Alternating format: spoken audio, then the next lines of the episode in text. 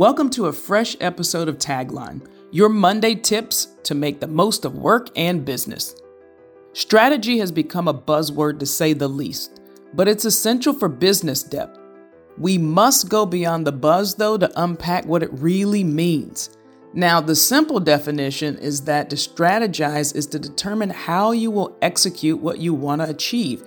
It's important to note, though, that strategy is not the same as a plan, a goal, a mission, or even vision. It's how you're going to execute your goal.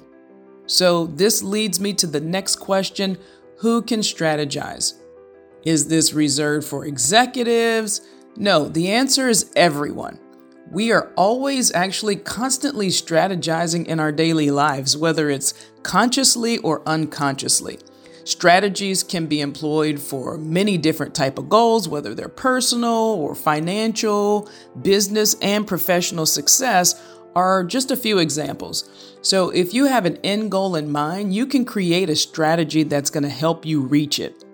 For bigger goals like business and career success, you have to be intentional and have a proper set of guidance, such as a mentor or a coach. So you may be asking, how do you go about setting uh, or producing a strategy? So ask yourself some leading questions as a starting point. For instance, what's the shortest path between point A and point B? Then weigh all those possibilities regardless of whether or not they're mainstream. What are other people doing and how can I do it differently? Also, what's the craziest idea I can develop to move from point A to point B and what makes it crazy? Also, what's the laziest way to go from point A to B?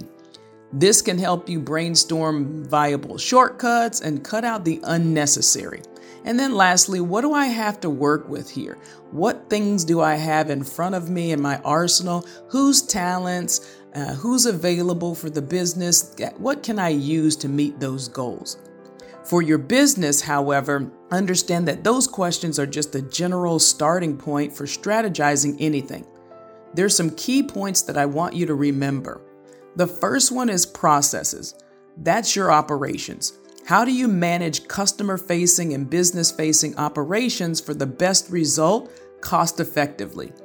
This means that you have to look at processes from different angles the team, the work, the customer, and then identify those areas that you can take advantage of your technology and your automation. The second thing that people often forget is the market. A solid understanding of your target market is key. It's central for effective strategy implementation, so focus on finding ways to deliver products or services that meet those needs better than anyone else can. Monitor your industry trends and identify potential sources of disruption so anything new that arises, it won't catch you off guard.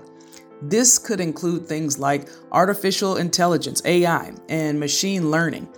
ML, the monitor competition, you have to really gauge to create a unique spin for your activities. So, innovative strategies can also include plans for scaling up quickly if you need it. And I always tell people this could involve investing in new infrastructure or adapting existing solutions to fit the changing market conditions fast and efficiently.